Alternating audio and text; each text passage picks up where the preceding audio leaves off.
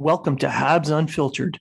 This independent podcast is featured on the Hockey Writers and iHeartRadio, bringing you honest and unfiltered entertainment and discussion on the Montreal Canadiens and hockey news. Your hosts, Matt Smith, Treg Wilson, and Blaine Putney, are proud to be one of your trusted sources. If you are talking about it, so are we.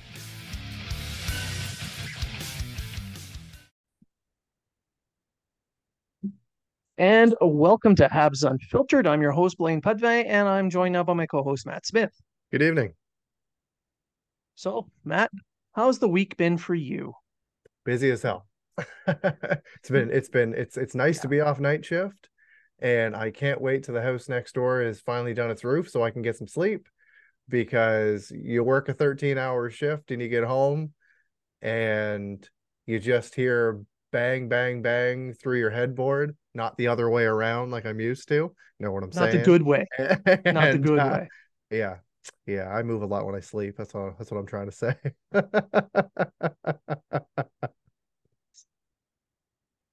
yeah, that's that's exactly it. Yeah. Other than that, they're doing great.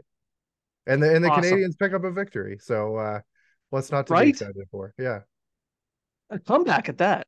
Yeah, it was 3 1. yeah, heard, heard that before. It really was. so yeah, so uh things here are busy too. That's uh so we haven't had a show since the weekend. Um a lot's happened since then. A couple of wins, a horrible loss. Um so we'll get right into it now. Um the Canadiens pull off a big comeback win against Columbus after a disastrous game against New Jersey where they didn't necessarily play poorly, but New Jersey's just that much better of a team. And Toffoli lit them up. Yeah. New Jersey's one of those teams you just can't make mistakes. You you've got um Toffoli who loves Montreal and loves playing them even more. And then you've got Jack Hughes who is just lighting the league up this year. You can't make uh can't make those mistakes. No, you can't. However, we did Pardon see a me? much better effort from Montreal at the end uh, against Columbus tonight. Well, I don't think they had a poor showing throughout the game. Um,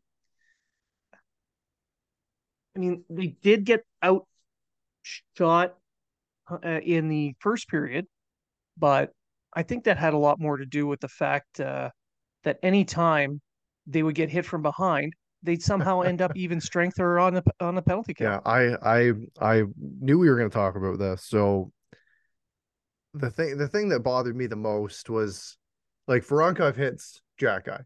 Obviously, Jack is going to retaliate. He gets up, he drops the gloves. They have a little bit of a fight. Um, we all knew that was coming, but it was Voronkov literally got a free hit from behind on Xhekaj because a roughing penalty was called against Xhekaj. So no man advantage for Montreal. So the way I look at it is like you had your hit from behind. There's your initial call. If you're gonna call anything else, call an extra two against Veronka, maybe for roughing or for whatever else, or, give him a four minute or whatever the hell you gonna do.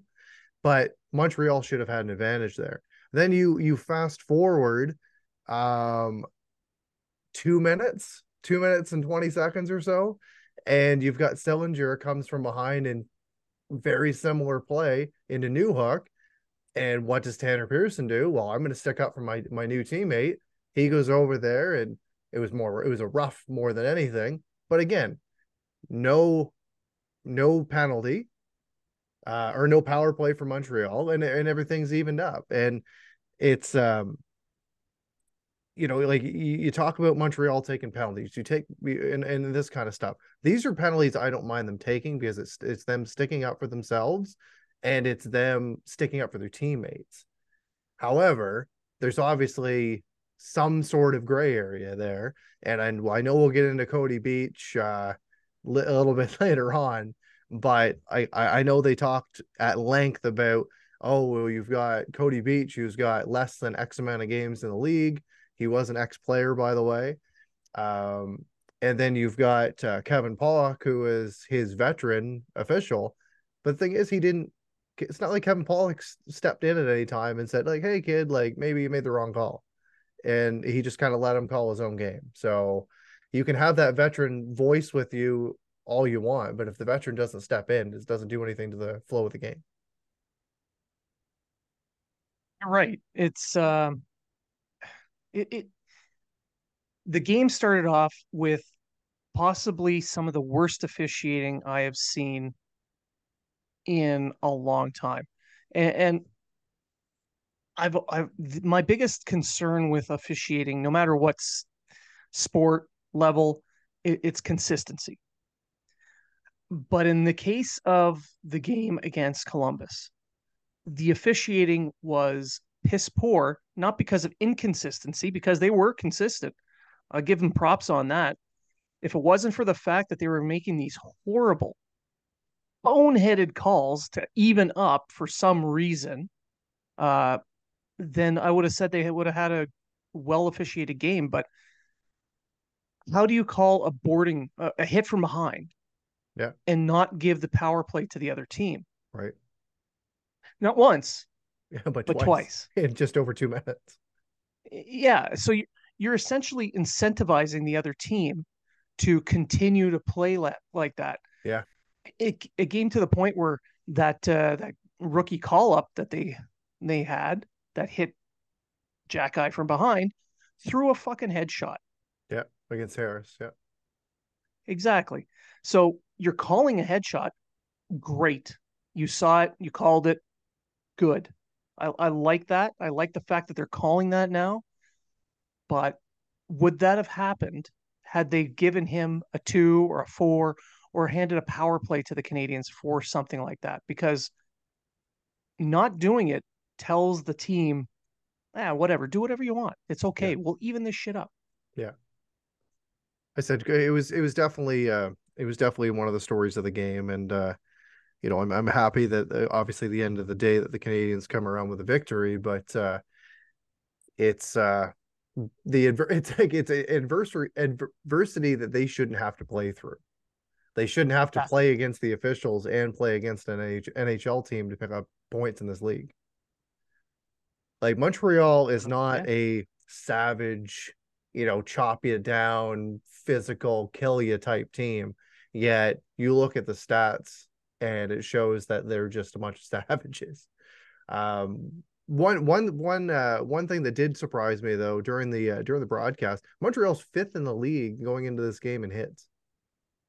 Yes.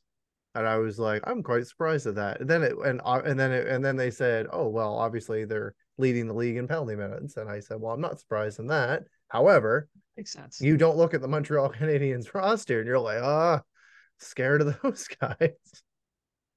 Not a lot of them, at least. Just a few of them. Not a few of them. Not necessarily. Right? Not necessarily. But you look at the roster. But there is, but there is a couple of people that teams should be scared of for yeah. several reasons, and uh, we'll get into Mister Overtime himself in a little bit. But what I saw was uh, a couple of players that stood out for me, and yes and for different reasons. So the first one's Nick Suzuki. He w- people expect him to be the standout because he's the captain, he's the top center. He's had a bit of an up and down start to the season, but yeah. this game here, even though his high danger chances, he was he he had five for uh, five for his team and six against. Um, overall, possession wise, he controlled possession of the puck almost 66% of the game. Uh, you know, it, they pushed the pace for the most part. I mean, that first period really hurt the Canadiens statistically as well. But he he had an excellent game. He played over 20 minutes. He he had a, a nice goal. So maybe that that kind of wakes him up a little bit and sets him on the right path. I think so too. Going into this game, he had three assists and now he's doubled his point total in a, in a game, right? So I, I I can see the same thing. Like I think the uh the two of them. Uh, I know you're going to talk obviously about Caufield next, so well, I mean, set, I'll set you up, I'll, I'll set you up for that. But uh, yeah, Suzuki had a great game, and um, he's he's working towards his um, his face-offs. Um, he didn't he didn't take as many tonight. Actually, he only took nine tonight. Oh, um, yeah. but it just shows the importance of having a guy like Monahan, and we saw it a few times when Monahan was out there to take the draws. Um, Monahan tonight, fifty six percent. Um, on the other side of the ice, you got Boone Jenner, who's very good in the face-off dot. He went seventy four percent. So to have that guy going against you is not is never going to be an uh, an easy an easy time. But um, I, I I think this shows the importance of having a guy like Monahan, and and I think that maybe when a guy like Dvorak comes back, if Dvorak goes back to centering his own line, maybe we'll see that Monahan shift to the wing and be that guy that's going to play with Suzuki and Caufield to complement them. Um, yeah, no, uh, that that would make sense. Or uh, or shift Newhook back to the wing. Now there was some debate on social media about Newhook and Monahan, whereas uh, they, they felt that Newhook uh, wasn't showing uh, the creativity. Like he has the speed, he has the shot, he has the pass, but he doesn't have the creativity to generate the the offense. Uh, whereas Monahan could, um, in his his own way, um, so there was some talk of maybe pushing Newhook up to the top line. Yep. And while I agree that that might uh, that might actually work, I don't think it's the best path. I, I agree that Monahan is probably the better choice there yes. if they were going to put another center on that line. Right. Just because uh, Slafkovsky's playing fairly well. Like he had a bunch of moments where he he would win board battles. He was able to get the pucks in. He yeah. was he was going to the net. He had a couple of chances there where he could have shot, but he had a hard time with the release. Yeah. And Newhook was the one that helped set all that up. Right. My problem a little bit with Slafkovsky tonight was just the fact that uh, there was a few times he just gave the puck away. He was just he had it on his stick yes. and he's like, ah, what do I do with it? And he just, especially in the third period, uh, when it was tied, yeah there he yeah. had two giveaways on one shift and i just was like don't let it don't let it end like this well the the one that i i couldn't help but kind of chuckle at he was essentially alone along the boards going up ice yeah. and the defenseman was coming in to cut him off wasn't quite there and somehow Slafkovsky lost the puck to the referee Yeah. well, the referee's the against him anyway. referee's against him anyway, so he may as well, right? I I, I, I, feel Beach. that pressure as well, right? Cody was Cody was playing defense again for some yeah. strange reason. Yeah. Um, but no, but yeah, I agree. He had he had some nice moments, but he also had several brain farts. But that's part of the development process. Right. Speaking it's not like of... he doesn't look like he doesn't belong. Yeah. So speaking of development and taking the next step, Cole Caufield. Yeah. Another game, another game-winning goal tonight. Three-point performance for him, matching the captain uh, with a goal and two assists. Uh, second overtime winner of the season, sixth of his career, and Montreal fans went home happy tonight because he looked fantastic in overtime. He had multiple chances.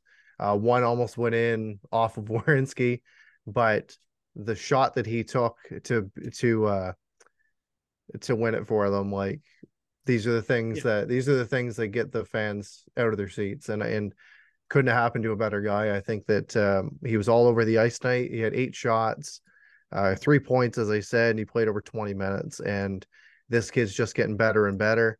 Uh, going into this game, he had six points. Now he's got nine. So are we looking at a are we looking at a guy that's gonna, you know, break some of these uh personal stat records this season if he can stay healthy? Well, he's got nine game uh, nine points in seven games already. Uh, he's on pace for 60 goals this year. Like he is just flying high right now. It the whole game, he was he was masterful. He had control of the puck. He controlled the pace. Um, he he went. I don't know. He was just he was all over that other team, and I mean, he had control of the puck nearly seventy two percent of the game yeah. when he was on the ice. Like that. Just think about that. Three quarters, uh, three quarters of the time he was on the ice, he had the puck. Yeah, I'm finding more and and, he was more. weaving through, and he was weaving through crowds and everything. Yeah, I'm finding more and more that I see him play, and the more that he gains confidence, I'm finding when he gets the puck on his stick that things kind of just slow down a little bit. I know that's not Yeah. actually the way it is, but there's sometimes like the way he can just move and weave and go through defensemen and everything. Uh, Montreal is a, a a special a special uh, talent in Cole Caufield, and uh, I think that uh, at the end of the day, that um, the contract extension that they signed him to is going to end up being a, a real bargain. Well, right now he's definitely uh, living up to his contract. Yes. Um, you couldn't really ask for much more out of a player, especially a winger. You know, he, you're not expecting a winger to lift the team and carry it, but so far this season he has. The. Canadiens have a winning record right now, and it, it comes clearly off of his stick because he's he's won both the games in overtime. that They've won in overtime. right. Um, but he started the year off and he is just flying. He's on his game. He's he's really relating well to to Saint Louis. Uh, whatever it is that Saint Louis is talking to him about, it's working because the approach that St. Louis has had to play the sh- the small area games and play with more pace really really fits with the way Caufield plays. Absolutely.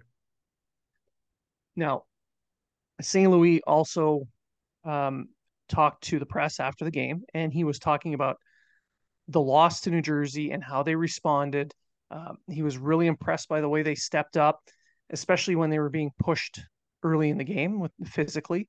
Um, and, and they stepped up and they they they fought back. They took control of the game, and they came back. Now, he also mentioned how uh, the veterans are passing things to the younger players and they're teaching them how to overcome these issues and that's the the, the development that i want to see this season whether they win the game or not i mean clearly everybody wants to see the team win but even if they lose the sheer fact that they fought back in that game to tie it back up and they they were pushing they pushed the pace they controlled the game. Even after that that slow start and uh, having the 3-1 deficit and they continued. I want to see that from them all season. Yeah. um You know what? Even even e- that- even when things started to get tough, like with towards the end of the towards the end of the game, Gallagher takes that phantom high stick. The trailing ref uh, throws his arm up, and and then it's like, okay, here we go. We got a we got a power play with only a, well, only a little bit of time left.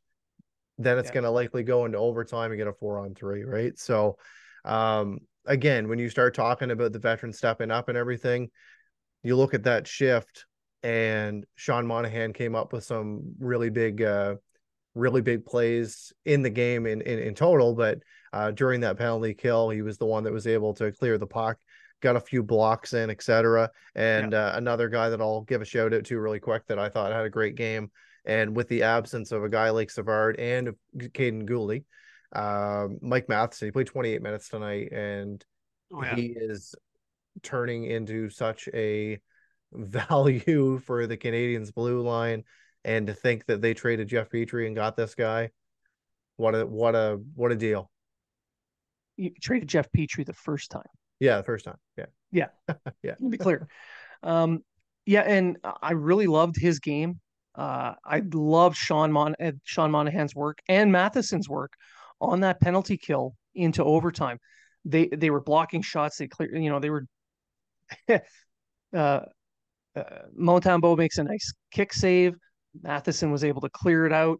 Uh, Monahan makes the block, and then they they clear it. So that I think was it. Just kind of highlights the kind of special teams you want to see from these guys.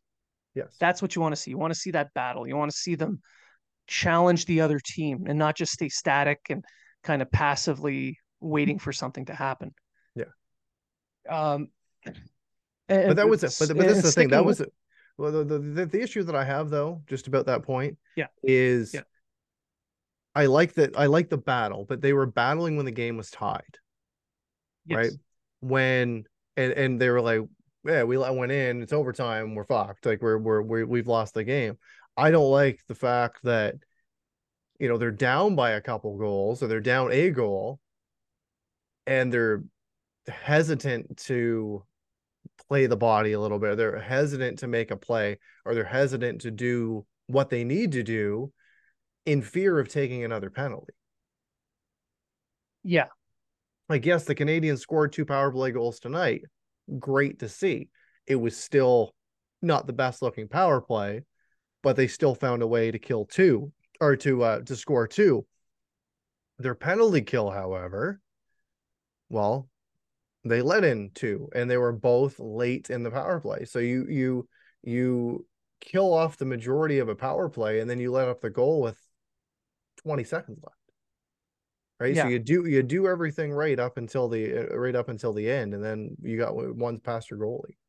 And and I like and that's they, a good they- point about the Jekyll and Hyde. yeah, they've got to do something. They have to do something to to be able to play that two minute. You know what I mean? And uh, another another thing that kind of irked me tonight was uh, a couple times tonight, like Mon- it happened with Monahan. That was the one that stood out. Break your stick. You break your stick. Just go, go like just go pick up another stick.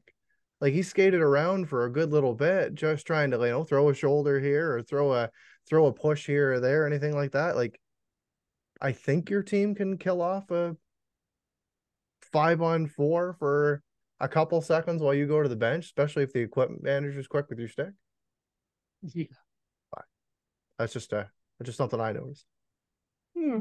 But I think you have a very good point on that whole Jekyll and Hyde uh, penalty kill. Um, they are much better when they're active in their own zone. And you're right. They get if they get hemmed in, they get tired and they take shortcuts and they they collapse in and that's when they get in a lot of trouble. And that we've seen a lot of that already this season. And that's where the Canadiens really have to improve on the penalty kill.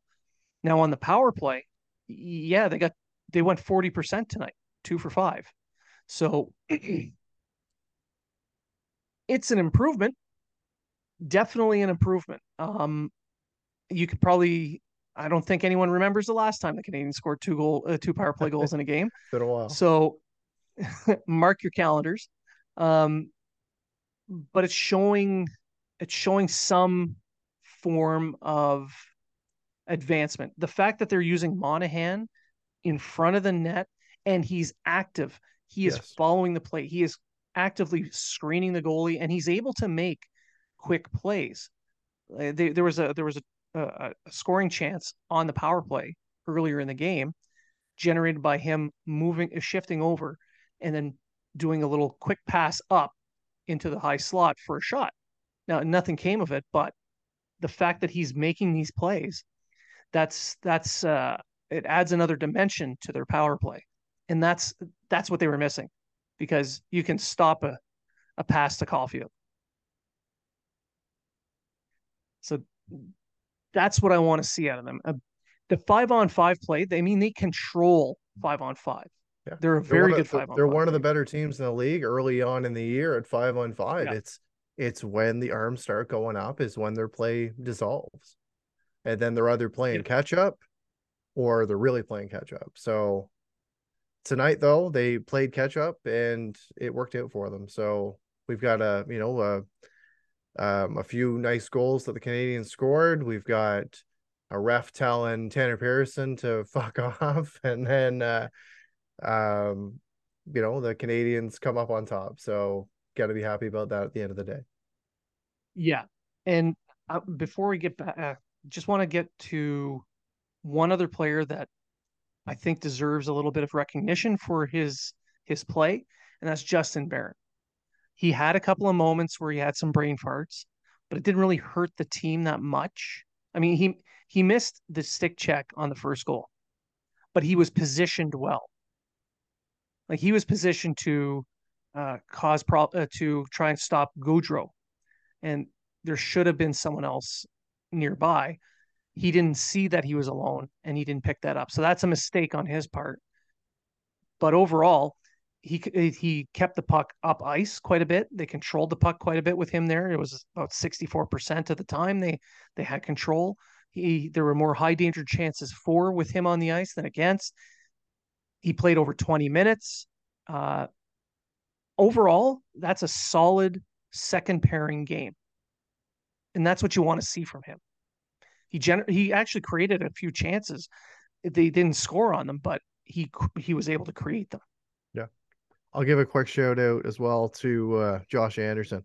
I thought he was kind of all over the ice tonight. Unfortunately, he wasn't able to uh, to capitalize on some of the chances he had. Um, yeah. One tried to go to the back end, didn't work. The other one, he's like, oh, I'll try to go forehand. That didn't work either. So, but I, I find that he's using his speed much more uh, efficiently. It's not just like blast till my uh, till my tank's out. Uh, he's he's using it in, in, in bursts and he's using it um, much more effectively this season. And it's just a matter of time. Points will start coming for him. Um, he's showing good things. He's playing the body. He's doing the he's doing what he needs to do to succeed, and he's uh, creating space for his line mates. So good on him. A good veteran. It was a good veteran uh, game for him.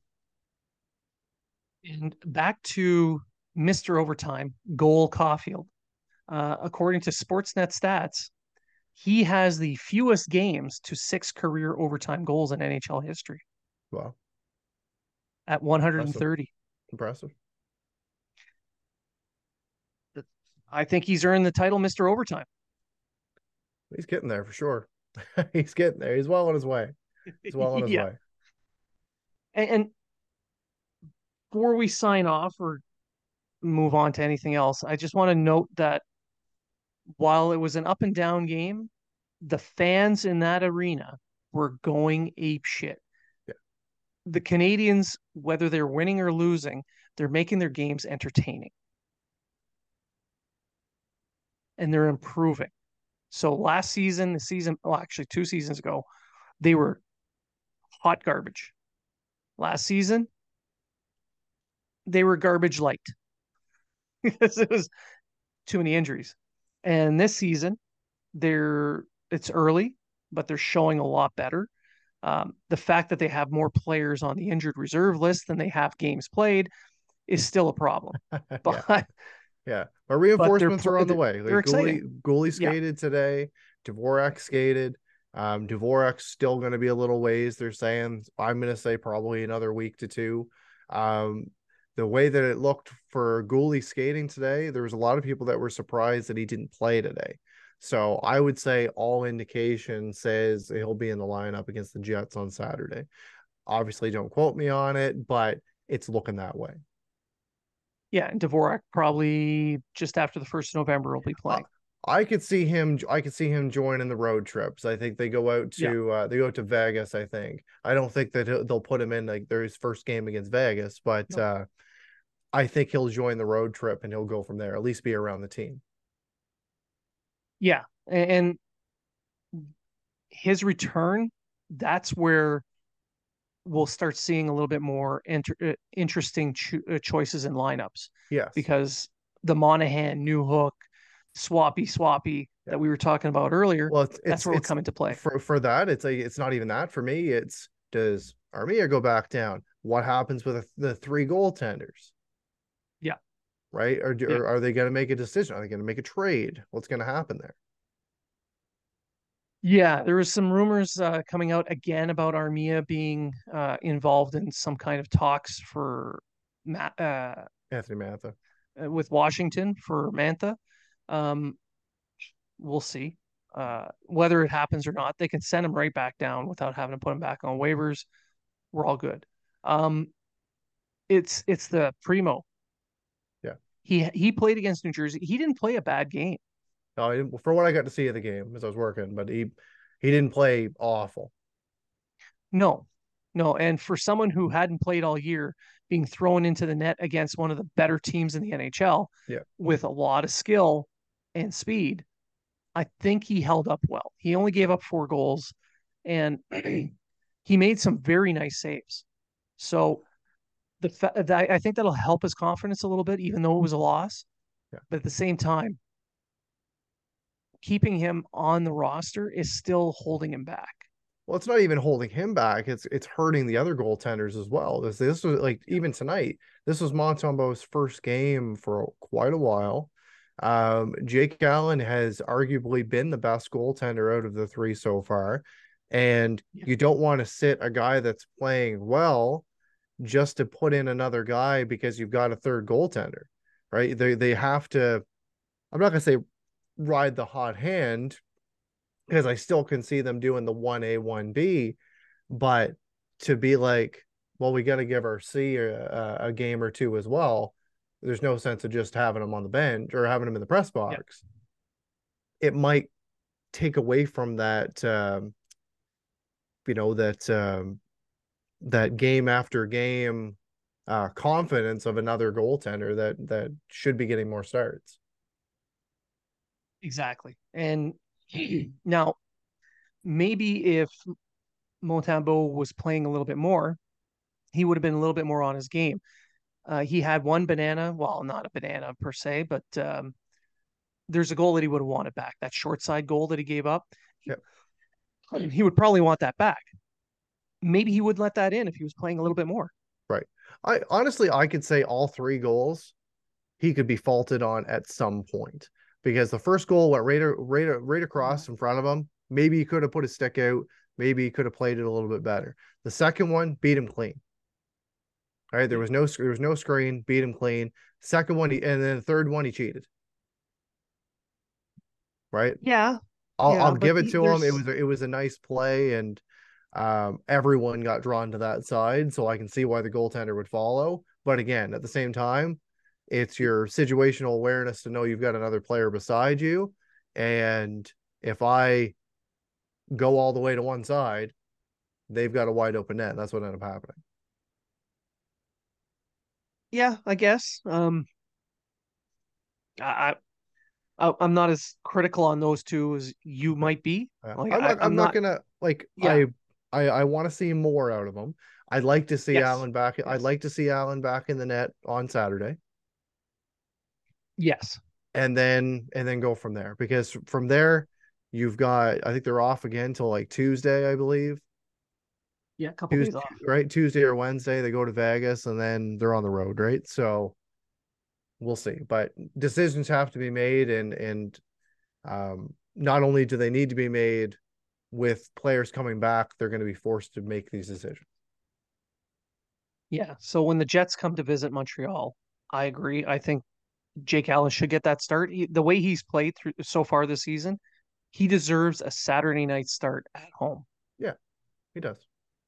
Then they have to travel the very next day because they play Monday against Vegas. Um, oh, it is Monday. Yeah, yeah, yeah. So that is definitely not a game that I would put Primeau.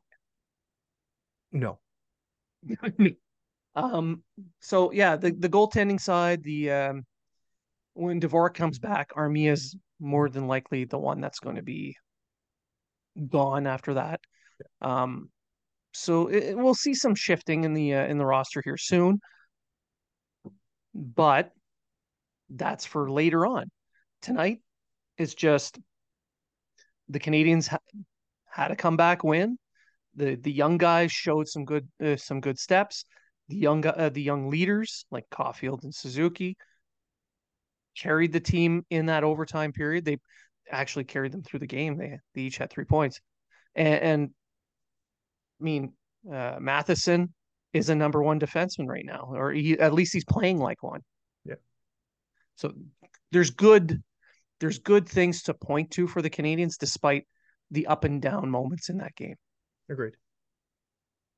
Now, before we go, some final thoughts. You we talked about this before we started recording tonight, but for you, the final thought is a is a it's a good one.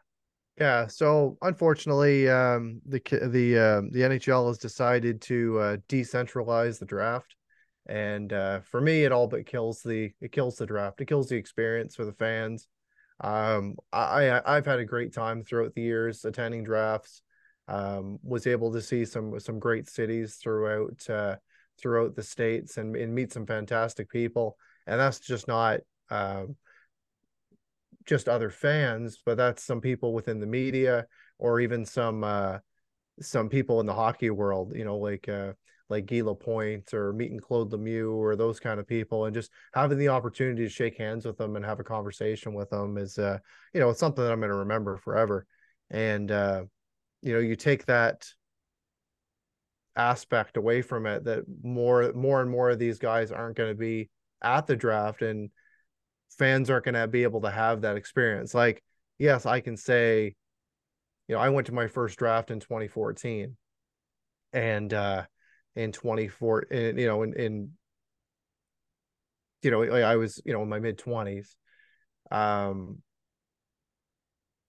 but you know like it's it's just I don't know it's it's, it's difficult to it's difficult to explain like um I I look at for instance when we were at the draft in Nashville um and, and we were able to even meet some people there and yeah. I remember I remember um, one of the individuals that we met, and he was able to meet Carey Price and get pictures with his kids and all that kind of stuff.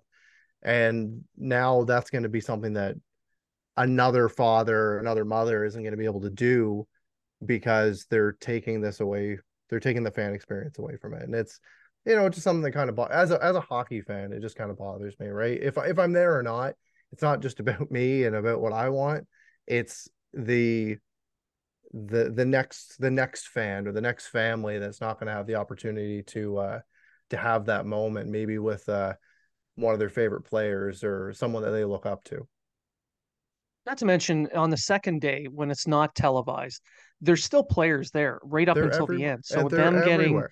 getting exactly. They get called uh, when they get their name called it does not matter when it happens. Yeah they the uh the excitement that you see from these kids and their families is that's part of the experience. Yeah. You you don't get that. I mean, when you're younger, you don't feel that kind of uh, nostalgia or emotion, but when you get to see it out of these people, when you're there, as, when you're you know as gray as I am, it, that's part of the show for me. That yeah. I love seeing these kids um, achieve a dream and you won't get to see that now.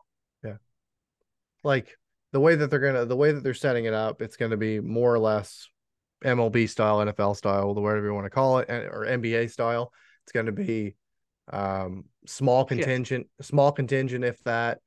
And it's gonna be it's gonna be Gary Bettman coming up and saying who the pick is, that person coming up, hugging their family, and, and that's gonna be it. But you know, I've I've said this before. The NHL doesn't a lot doesn't do a lot of things right the NHL draft was one of them, and unfortunately they've ruined it. So we'll see. We'll see how it goes. I hope that um I probably won't be able to attend this one next year. I know you won't be able to. Um, but I'm hoping that if it does happen that they have people in attendance, let that be a great let that be a great draft. Make the make the best out of it and hopefully people can can walk away with that with some good memories and uh then it can go to shit next year. Because I, I have a feeling that's exactly. what's going to happen. Yeah and they'll watch their ratings plummet because of it. Right.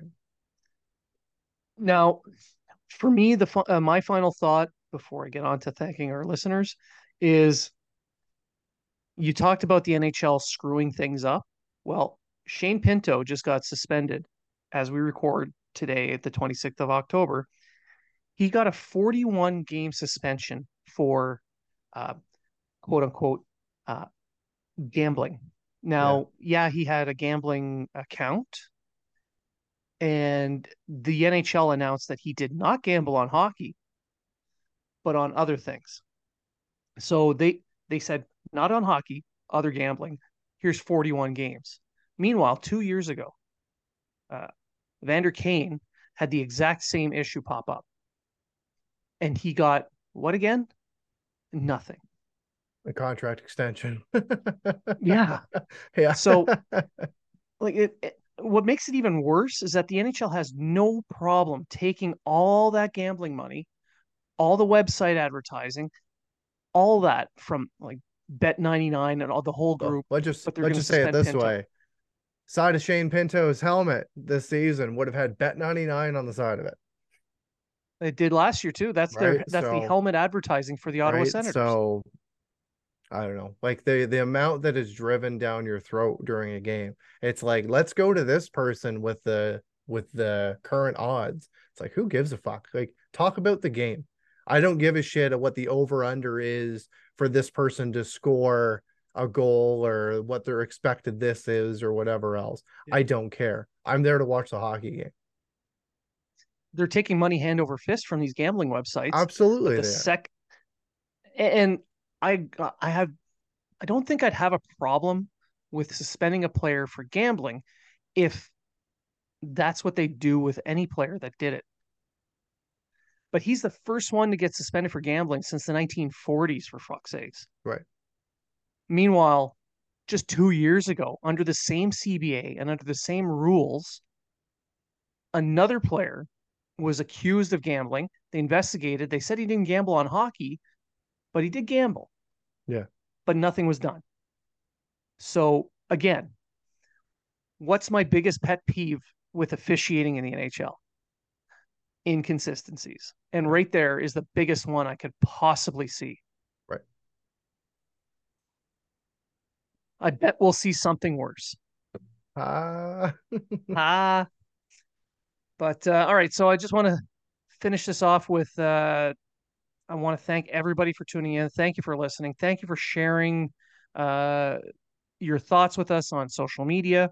Continue sending us those emails. We really do appreciate that. If there's ideas for a show that you'd like to hear, send that in.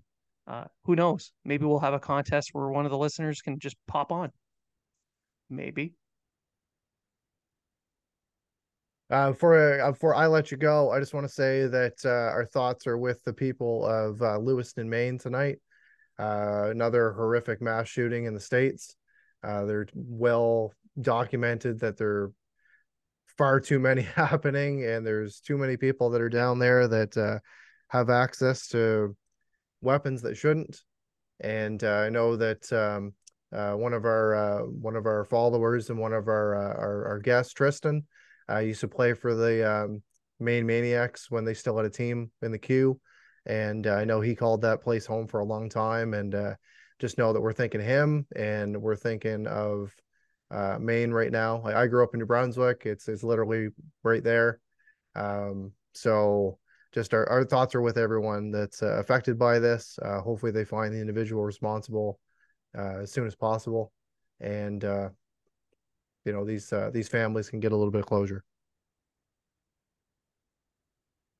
nothing more I can say on that other than 100% agree with you. And uh, as I told Tristan already, hearts go out to you and everybody you know back in Lewiston, Maine.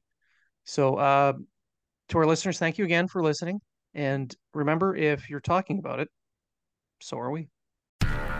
Do, Did, Will, the Story of People podcast is now available on the Crier Media Network. The first five episodes are here and feature some incredible guests that fit into one or all three of those categories. Ready? Tara Sloan from the San Jose Sharks Undercurrent podcast at NBC Sports. Marianne Iverson from Iverson Voice and the Let's Take This Outside podcast to talk about the world of outdoors as well as voiceover land. Ariana Hunsicker, future Canadian Paralympic swimmer, already winning tons of awards for this country. Scott McGregor from the Hot Wallet podcast to dumb down the world of crypto, Bitcoin, and NFTs so you don't have to.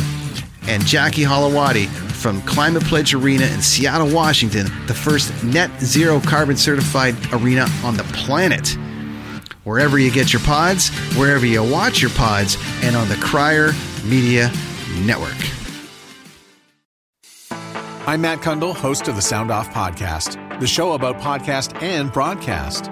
Since 2016, we've been speaking with amazing people who have populated your ears for decades. Legendary broadcasters, research wizards, talent experts, podcasters, voice talent. Almost 400 stories, all for free. Subscribe or follow the Sound Off Podcast on Apple Podcasts, Spotify, Amazon Music, or at soundoffpodcast.com.